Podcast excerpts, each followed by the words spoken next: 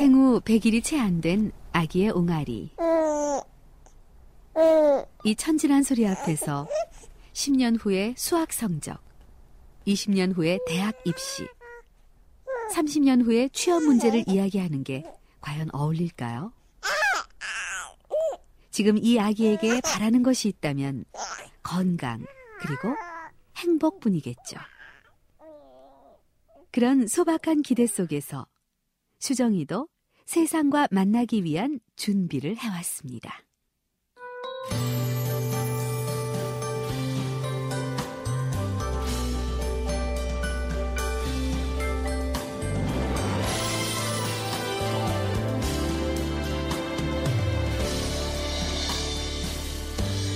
엄마의 뱃속에서 자라는 열 달 동안 아기는 바깥의 소리를 듣고 느끼며 세상에 나올 준비를 하고 있습니다.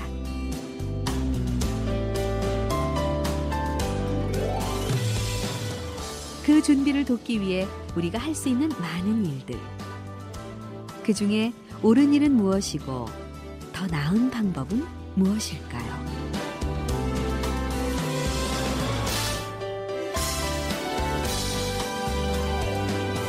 가정의 달 특집 다큐멘터리 수정이가 처음 만난 세상 2부 아기에게 물어보다 오늘은 아기가 엄마 뱃속에서 배우는 세상 태교를 들여다봅니다.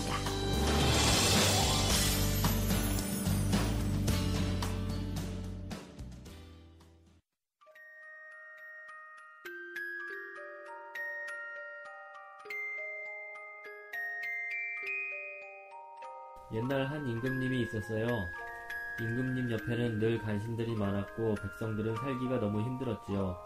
임금님 어서 결혼을 하셔야죠. 밤 늦은 시각 침대맡에 앉은. 아빠가 엄마 뱃속에 있는 수정이에게 책을 읽어주고 있네요. 하지만 임금님은 보이지 않는 아기에게. 책을 읽어주는 것이 쑥스럽기도 하고 한편으로 어색하기도 하지만 수정이에게 조금이나마 다 도움이 될 것이라는 기대가 있기에 피곤하고 지루해도. 매일 밤 이렇게 책을 읽어줍니다. 모두들 가장 좋은 옷을 입고 곱게 치장하고 있었어요. 태교. 말에 교육의 줄임말. 아직 태어나지 않은 아이를 위해 뭔가를 해준다는 의미로 쓰입니다. 올 8월이면 둘째를 출산하게 되는 임신부 유지영 씨. 그러니까 뭐 예를 들어서 태교를 할 때 즐거운 음악을 많이 들었는데 아기가 거기에 대해서 되게 많이 반응을 해요. 태교를 그렇게 해서 그럴 거라고 생각을 많이 했는데 TV에서 음악이 나오든 뭐 광고 음악이 나오든 그런 거 따지지 않고 거기에 대해서 반응을 바로바로 할 때 솔직히 놀라죠. 엄마 입장에서는. 유지영 씨처럼 많은 엄마들에게 있어 태교에 대한 믿음은 과학적으로 증명되는 수준을 넘어섭니다. 임신 5개월이 된 임유진 씨의 이야기를 들어볼까요? 저희 엄마가 저희가 딸 셋인데 동생이 사실 아들을 낳기 위해서 시댁 시어르신들의 억지에 못 이겨 나온 거라서 기쁘게 아기를 갖고 있지 못해서 지금 동생이 많이 불안하거든요 성격적으로도 그렇고 지금도 이제 스무 살이 넘었는데도 사고도 많고 그러니까 이제 그때마다 아 내가 제 가 졌을 때 그런 안 좋은 생각을 많이 해가지고 애를 지울까 뭐 어쩔까 이런 생각 많이 해서 이런 것 같다고 엄마가 이제 그런 탓을 되게 많이 하세요. 태교가 중요하다는 믿음이 일반화되면서 우리나라엔 수많은 태교법들이 등장하고 있습니다. 이러한 방법들은 저마다의 논리를 가지고 예비 엄마 아빠들을 유혹하고 있습니다. 그러다 보니 이름난 태교 프로그램마다 수많은 신청자가 몰리는데요.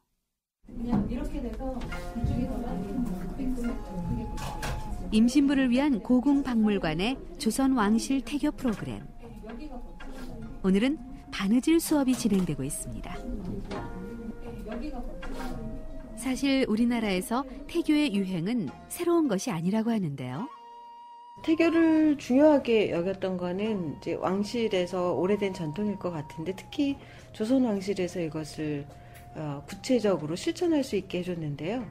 어, 주목되는 거는 세종 임금께서 그 당시 아주 유명한 어이였던 노중예로 하여금 태산요록이라고 하는 책을 쓰게 합니다. 이 책은 일부는 태아의 교양법, 그 다음에 2부는 이제 영아의 보호 육성법이다 그랬는데 이것은 결국 엄마와 아이의 건강을 위한 것입니다. 어, 15세기의 출판물이라는 점에서도 이례적이고 숙명여대 전통문화예술대학원 송혜진 교수였습니다. 태교의 역사가 성경의 구약 시대까지 거슬러 올라간다면 그것도 창세기에서 그 유래를 찾을 수 있다고 말하면 지나친 과장일까요? 총신대 김영실 교수입니다. 그 야곱이 자기 장인 라반에게 재산을 물려달라 그러거든요. 그때 장인이 어, 염소라든지 이런 게 얼룩이가 별로 없어요. 그러니까 야곱에게 네가 맘대로 뭐 얼룩이만 키워서 네가 가져가라라고 그 라반이 허락을 하죠. 그때 지혜로운 야곱이 자기는 흰 양떼들, 염소떼들만 데리고 3일 길을 떨어져 나가거든요. 그런데 거기서 실한 양떼들이 교미할 때 어미 동물들 눈앞에 신풍나무, 달, 단풍나무, 살구나무를 꺾어요. 꺾어서 얼룩얼룩하게 흠집을 내요. 그래서 어미 양들이 그거를 보면서 교미할 때 얼룩이를 보면서 어, 새끼를 어, 잉태하기 때문에 새끼들이 얼룩이가 나오는 거예요. 그걸 보니까 정말 기가 막힌 태교를 야곱이 창세기에 수천 년 전에 벌써 했다는 거죠. 게다가 태교는 사람들만 하고 있는 것이 아니라 동물들도 자연 속에서 그들 방식의 태교를 하고 있다는데요. 작가 서정록 씨의 이야기입니다. 병아리 낳아서 기르는 거 보면 반드시 어미가 그 품은 알만이 이제 나중에 다시 커서 그 알을 품을 수가 있거든요. 그렇게 보면 그 어미가 알을 품었을 그 상황 속에서 뭔가 태교를 하고 있다는 얘기거든요. 뭔가 메시지를 주고 그 알 속에서 그 메시지를 주고받았던 새끼들만이 커서 다시 저절로 알을 품는다는 거죠. 이어서 한 가지 얘기를 더 들어볼까요? 뻐꾸기 같은 경우는 자기가 직접 알을 품지를 않잖아요. 근데 이게 태교 이론상으로 치게, 치게 되면은 결국은 이제 뱁새가 그 뻐꾸기 알을 품으면 뻐꾸기 그 알은 뱁새의 어떤 태교를 받고선 성장하는 게 되잖아요. 그거를 딱 차단하고 그 뻐꾸기 본성을 딱 키워주기 위해서 뻐꾸기가 그 뱁새의 그 둥지, 자기가 알을 낳은 둥지 가까이 와서 매 정기적으로 뻐꾸기 소리를 딱 울어주면서 태교를 딱 한다는 거죠. 이 정도면 태교에 대한 우리의 믿음은 매우 자연스러운 것이고 의심의 여지가 전혀 없다고 느껴지는데요. 그러면 태교의 방법에 있어서는 어떨까요?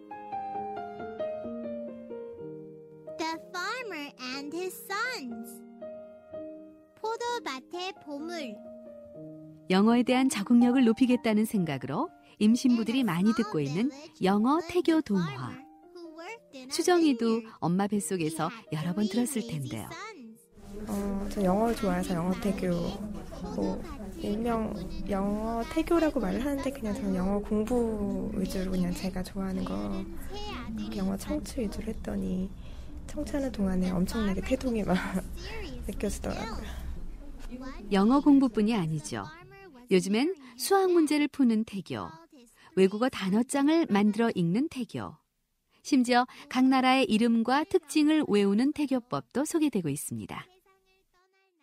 이렇게 엄마가 직접 공부하는 방식으로 태교하는 것을 학습 태교라고 부릅니다. 많은 엄마들이 사랑하는 아기를 위해서 학창 시절에도 안 보던 참고서를 다시 꺼내듭니다.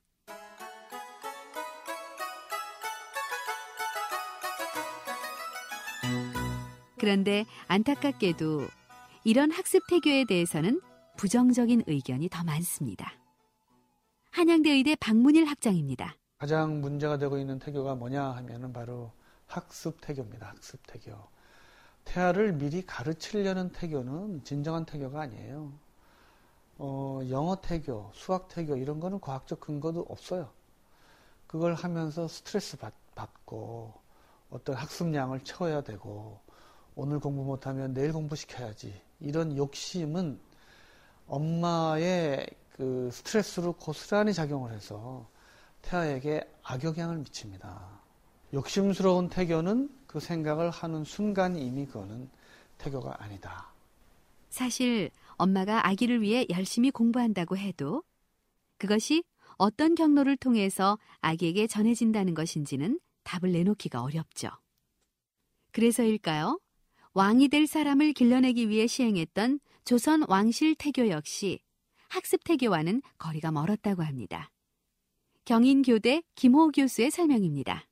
그때 조선 왕실에서 바라는 아이의 상이라고 하는 건 뭐냐면 좋은 덕성과 지혜를 가진 아이인데 좋은 덕성이라고 하는 것은 공동체의 가치를 즉 더불어서 잘 사는 살아나갈 수 있는 그런 도덕성을 갖춘 아이를 바라는 마음에서 태교를 했던 것인데 오늘날 태교는 우리 아이가 공부 잘하기를 바란다든지 우리 아이만 똑똑하기를 바란다든지 뭐 그런 마음이 약간 도덕적인 덕성을 갖춘 아이가 되기를 바라는 조선시대보다는 좀 앞서지 않는가 그런 생각을 해서 학습 태교는 아기를 가진 엄마가 직접 공부를 하는 방식이기 때문에 자칫 억지로 공부하면서 스스로 스트레스를 받을 수 있다는 점이 가장 큰 문제로 지적됩니다.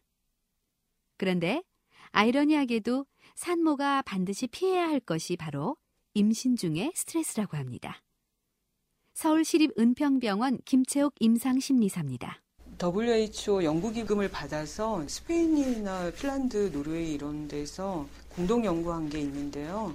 임신 동안 이제 엄마가 스트레스를 많이 받으면 아이도 이렇게 스트레스를 받는 거죠. 그래서 그렇게 태어난 아이들을 25년 동안 추적 연구해 봤더니 어렸을 때는 아이들이 그 저체중아가 많았었고요.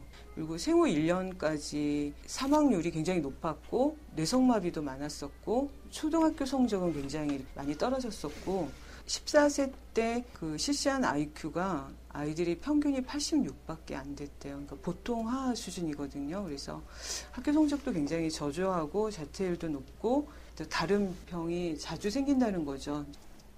아이를 생각하는 마음으로 하는 태교가 이 정도로 큰 스트레스를 주지는 않겠지만 되도록 피해야 한다는 것만은 분명하겠죠.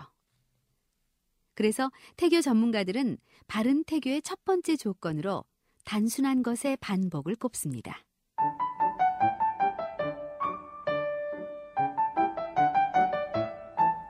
학습 태교의 우를 범하지 않는 단순하고도 쉬운 태교.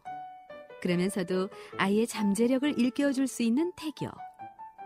이런 것이 과연 가능할까요? 인터넷 태교대학 루셈 대표가 제안하는 쉬운 태교법을 하나 배워봅니다. 1, 2, 3, 4부터 100까지를 그냥 세는 겁니다. 1, 2, 3, 4, 5, 6, 7, 8, 9, 10을. 그거를 하나, 둘, 셋, 넷으로 세면 안 되고 1, 2, 3, 4로 세야 돼요. 1, 2, 3, 4 이렇게. 뭐 너무 쉽습니다. 그러니까 산보하면서도 세도 되고 집에서 돌아다니면서 엄마가 해도 되고 그렇게만 했더니 수학을 잘하는 거예요. 그러니까 백 안에 있는 수를 자유자재로 다루는 능력이 된 거예요. 그거는 수의 위치를 알아서 그래요. 그걸 이렇게 수를 세면은 50까지 셌다 그러면은 아 반쯤 왔네 이런 느낌이 있잖아요. 그러니까 시간의 느낌이 있어요. 그 다음에 수가 가지고 있는 위치의 느낌이 있고 그러니까 시간과 위치, 시간과 공간이거든요. 그러니까 이래서 막 100가지 시간과 공간에서의 위치를 감각적으로 느끼게 해주면 수학은 난 끝난다 이렇게 생각을 해요. 좋은 태교가 무엇인지를 딱 잘라서 말하는 것은 어려운 일입니다.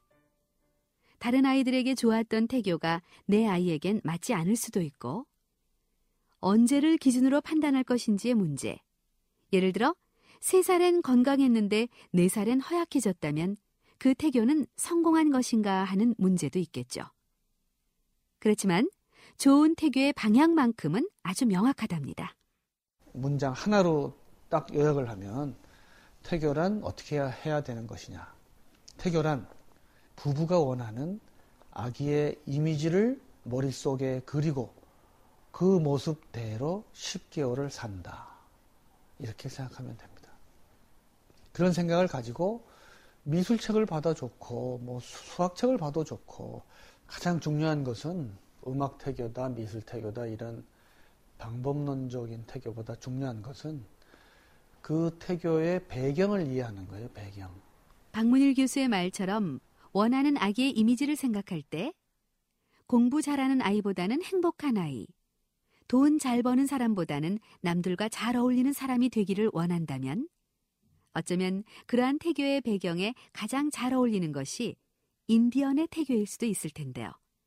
작가 서정록 씨의 설명입니다. 인디언들 같은 경우에는 뭐 일단 그 여인들이 그 아이를 그 임신했다는 사실을 알게 되면 일단 뭐 모든 일을 다 내려놓고 조용히 이제 숲길이나 들길이나 강길을 혼자 조용히 거닐면서 뱃속의 아이하고 대화를 하는 거죠. 너는 누구니?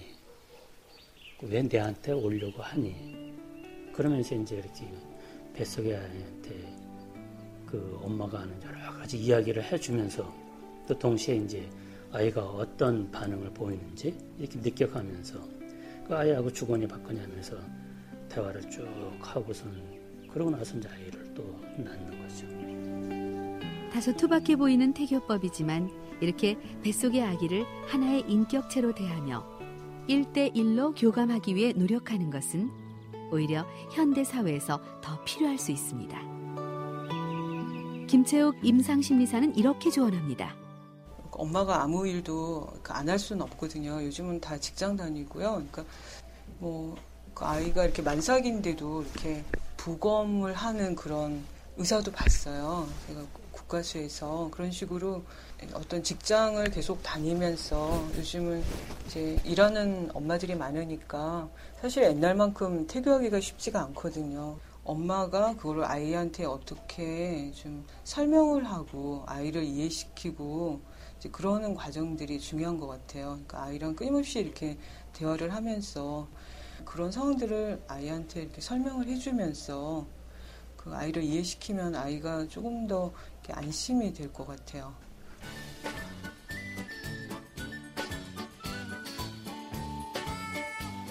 그런데 바른 태교 방법을 찾으면 그것으로 충분한 걸까요? 전문가들은 엄마 뱃속에서 이루어지는 10개월의 태교에 머물지 않고 그 개념을 확장해야 한다고 주장합니다. 한양대 의대 박문일 교수입니다.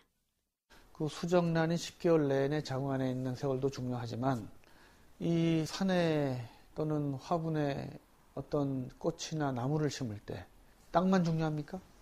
무슨 씨를 심느냐가 정말 중요하죠. 그럼 그 씨는 어느 환경에서 보존이 됐느냐도 더 중요하겠죠. 수정 때부터도 중요하고 더 중요한 거는 수정되기 전 단계의 난자, 정자, 건강한 난자와 정자가 만나도록 노력해야 된다. 그래서 그걸 저는 베이비 플랜이라고 얘기를 하죠. 아기가 생기고 뱃속에서 자라는 10달뿐 아니라 수정되기 전 단계부터 태교를 해야 한다는 것. 이러한 지혜는 유태인들의 계율인 탈무드에서도 찾을 수 있습니다. 홍영재 박사의 설명입니다. 1700년 전서부터 유태인의 탈무드 율법에는 이렇게 쓰여 있습니다. 결혼한 남녀가 아기를 얻는다든지 할 때는 꼭 월경이 있고 난 다음 일주일간을 금욕을 하고 그 다음에 목욕을 해서 몸과 마음을 청결히 한 다음에 잠자리를 같이 하라 이렇게 돼 있어요. 그러면 그것은 뭘 뜻하느냐?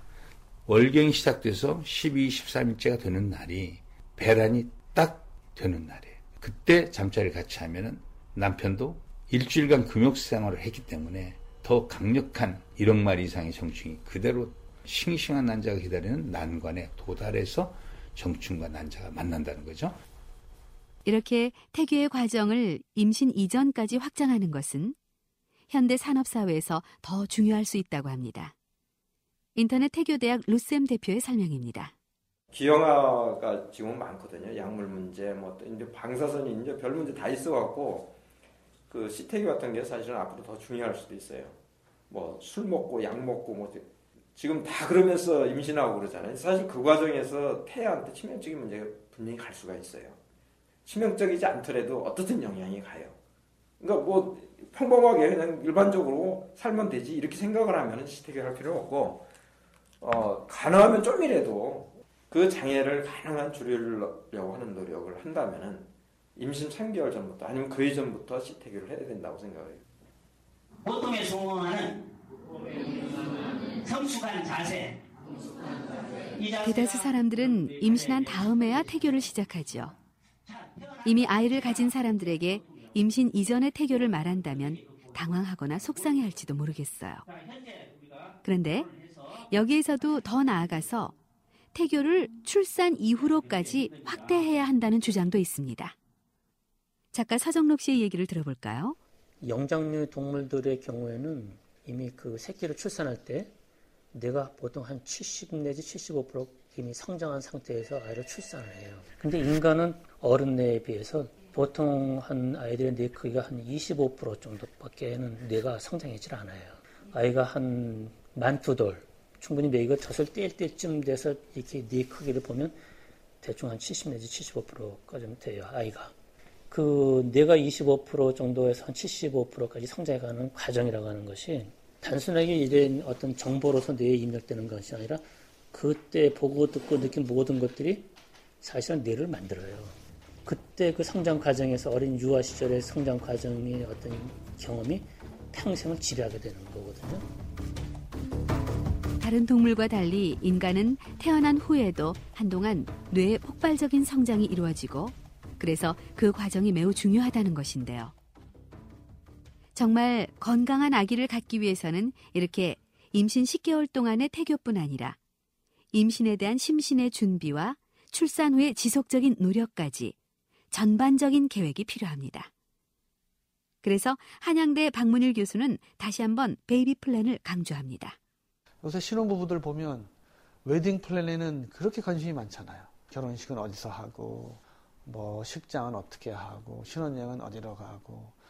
그 궁리는 그냥 몇 개월 전부터 신혼부부 될 사람이 머리 맞대고 고민하면서 정작 아기 가지는 플랜에 대해서는 부부가 아무 생각이 없지. 그래서 요새 유명한 탤런트들 맨날 뭐 자랑같이 아기 가지고 발표하고 결혼하기도 전에 아기 가졌어요. 이런 거 하면 안 됩니다. 그런 사람들이 사회에 영향을 주는 사람들이 솔선수범해서 베이비 플랜 잘하고 결혼했어요. 이걸 자랑해야 됩니다. 그래야 정말 그 태교의 본질을 이해하는 것이 되죠. 인터넷 태교대학 루셈 대표는 부모들의 노력을 다시 한번 강조합니다. 엄마들이 아이에 대해서 공부할 수 있는 시간은 임신 기간밖에 없어요. 애 낳고 나서는 뭐 정신은 뭐 공부할 수도 없고 이미 크고 있는데 그걸 따질 수도 없어요. 근데 사랑만 가지고 아이를 키우려면 안 돼. 사랑은 기본이고 아이에 대한 과학적인 지식, 두뇌에 대한 지식 또는 그동안의 경험치 이런 것들을 충분히 그 습득을 해야 돼요.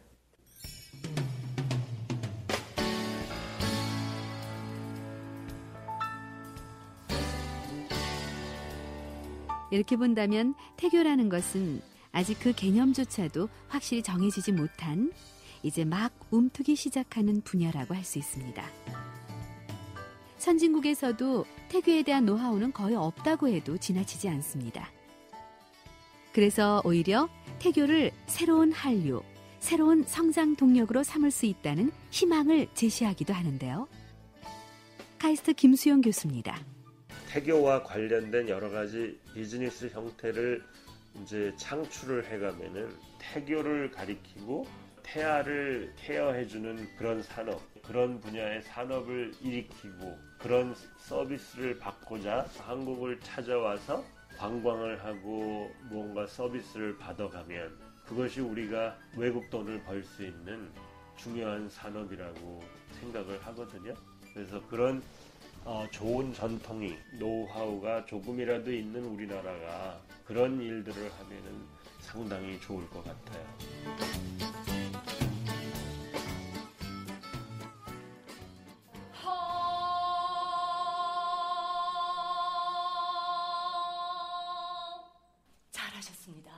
조선 왕실에서 태교는 좋은 왕을 세워 보다 정의로운 국가를 만들기 위한 준비 단계였다고 합니다.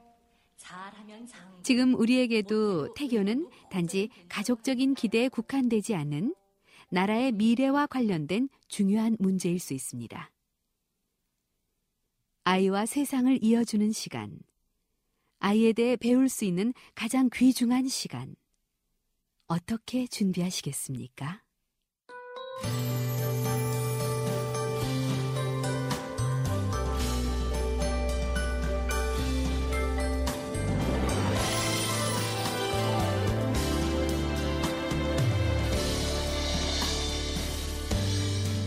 누구나 마주치는 일이지만 누구에게나 낯설기만 한 것. 한없이 설레면서도 늘 부담스럽기만 한 것. 아기를 낳는다는 것에 대해 우리는 얼마나 준비되어 있는지 다시 한번 돌아봅니다. 그리고 아기에게 물어봅니다.